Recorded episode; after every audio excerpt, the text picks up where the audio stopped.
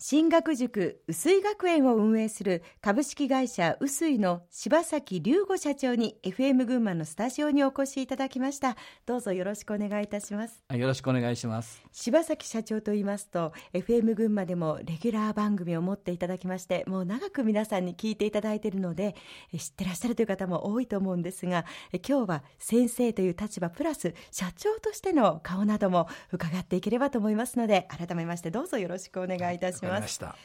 さて薄井学園のスタートなんですけれども、昭和50年1975年に当時の薄井郡松井田町のご自宅で始めたそれも週末だけの学習塾だったそうですね。そうですね、えー、ずいぶん昔の話なんですけどね。大学卒業してすぐ土曜と日曜だけ横川というところなんですけども、はい、そこでやっておりましてじゃあ平日は何したかなっていうことなんですけども、はい、平日は東京にいましてその頃ですね私に放送作家をやってまして、あと劇団を自分で持ってまして、はい、その他にですね作家のところの秘書みたいなこともやってましてなんかすごく多忙だったんですね。ただ生活費がないですから生活費を稼いでいたっていうのがもう恥ずかしい話なんですけどね。そんなために始めたのが学習塾なんです。最初10人ぐらいでしたよね。そこからなんですかね、えあのそんなに一生懸命やってた覚えないんですけども、どんどんどんどん生徒増えてきまして学校の先生とあまりにもこうタイプが違うので生徒としては面白かったのかもしれませんね。どんなところが面白かったのではないかと思います？うんというのはあんまり型にはまってなかった。私もと芝居やってたので、はい、そうなんでこう決まりきったことではなくてその子の力をどうやって出させるかってことを割といつでも考えてたのでそれが役立ったのかなという気がしますけどもね。うん。教えるということに不安などはなかったんですか？あそれはいっぱい勉強しましたね。はいはい。やっぱりあのもの知らなきゃいけないので、ええ、もう忘れてますからいろいろと勉強たくさんしましたし、うん、それであとやっぱり、あの今になって思うと事業欲みたいのがあったんですね。劇団をやりたいっていうぐらいなんで、ただ自分で書こうだけじゃなくて何かをやりたいっていうのがあって、そのこう気持ちがだんだんだんだんそっちの事業欲の方に来たような気がします。自宅で学習塾を始めた4年後の1979年に町内にもう2校目を開校してらっしゃいますよね。うん多分ですね、はい、この頃やっぱりねどっかで負けず嫌いなんでしょうね。ああの人よりはできるはずだとかどうせやるならちゃんと一番でいたいとかそういうのは結構強い方ですね。うん、ですのである地域があって、はい、そこところがこうちょっと割と生徒がいっぱいいるなともちょっとやってみようかとかそれとかあの人を雇用するようにアルバイトとかを雇うようになってきたので、じゃあこっちでやってみようとか、なんかそういう、いわゆるそう拡大するこう意識っていうのは常にあったような気がします。同じ年には高崎市花高町に3校目も開校しているということでこう負けず嫌いがどんどんどんどんとエスカレートしていきましたね。そうですね。高崎に出たかったんです。私高校高崎でしょう。薄井郡のあの田舎にいたので高崎っていうのにすごい憧れがあってなんとか高崎で通用したいなっていう気があったんですけども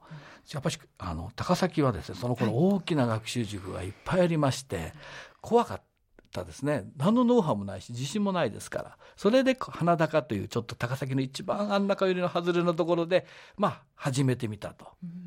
それは結構うまくいったんで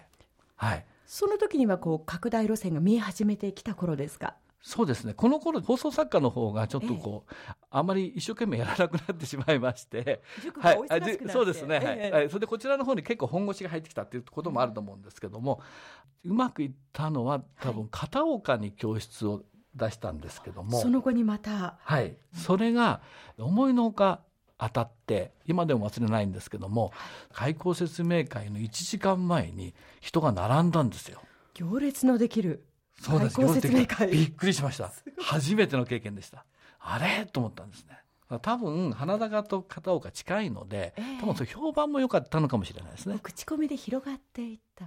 と思いたいですけども、はい、その頃にいい社員も取れるようになってきたのでそこから結構勢いがついてきた感じですね。その片岡の教室では何か新しいものなどを取り入れたんですか？そうですね最初はまあ普通にやってまして、はい、ただやはり高崎に市内には大きな軸がいくつもありましたんであそこに勝ちたいと。でも塾っていうのは結局進学実績だとか評判でしょ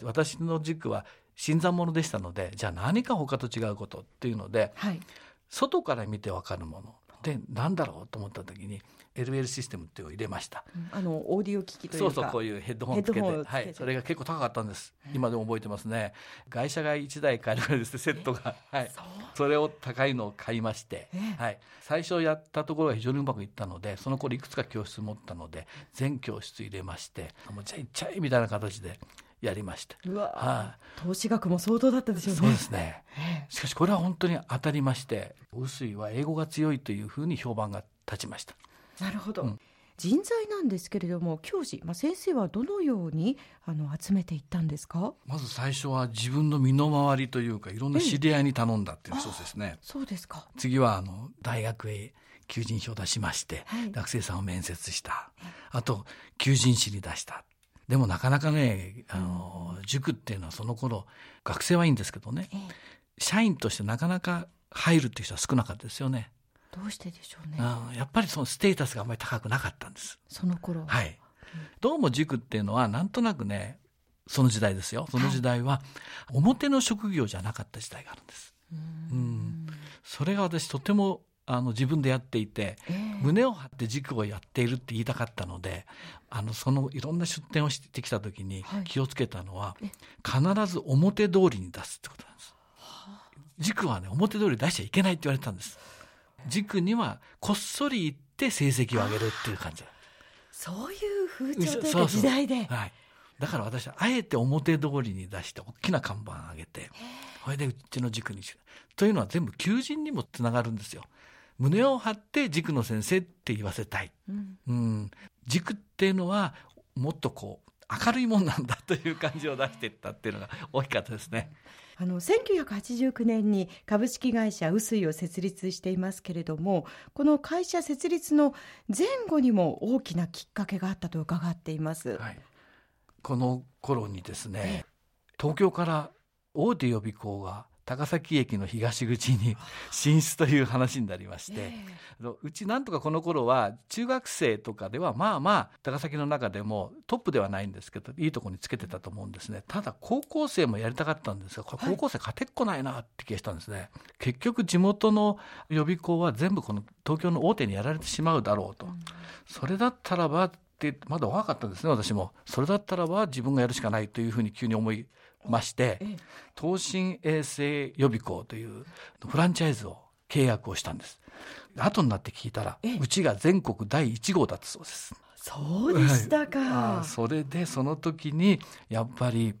会社のいろいろまあお金いっぱい借りるわけですよ。何千万っていう投資なんですね。それでそれを金融機関に提案書を持ってったら、はい、まあ何軒も回りまして、えー、ここの保証協会さんもその時初めてお世話になったんです。そうでしたか、はい、その時に実は私よくね財務諸表の見方もよく分かんなかったんですね、今考えてみると。これじゃ経営者としてダメなんだなってのを思いまして、その頃ですねいろんな貸借対照表とか、損益計算書の見方あの税理士さん呼んで勉強したり本を読んで勉強したりしまして、この頃社員もだんだん増えてきてますんで、社員たちの給与規定とかそれも全部作って会社としてしっかりやっていこうっていうもうもう借金がしたからこそねその時初めてまあ遅いっちゃ遅いんですけども勉強し始めた。これが最初ですね。まあ、町のこう学習塾から大きく法人化というふうに舵をまた切られたということなんですけれどもそれだけの設備投資資金調達借金が多くっておっしゃっておりましたけれども怖さというのはなかったですか？ありましたよ。やっぱし夜ですね、はい、目が覚めるとふっと思いますよね。大丈夫なんかな、うん、うん、その時にね今思ってプラスだと思うのはそれまで私は本当にワンマン経営者で全部自分で指示してたんですね、はい、ところがその投資衛生って新しい部門を始めたでしょ。それ私が専任しなきゃいけない、うん、今までの中学生の指導とか経営の方をもう人にこう任せるようにしたんですね。それで私はこれ大丈夫なのかなと実はかなり不安だったんです。ところがやらしてみたら私が直接指示をしている時も良くなったんです。そこに助けてもらったんですなかなかその新部門の方は 利益が上がるまでに時間かかりましたがそれをね周りが助けてくれた、はい、そこから徐々に徐々に上向きになっていったのは何かきっかけがありました、うん、東進衛星に入ってい。ろいろやってたんですが、やっぱり自分で高校生を育てたいという思うようになりまして、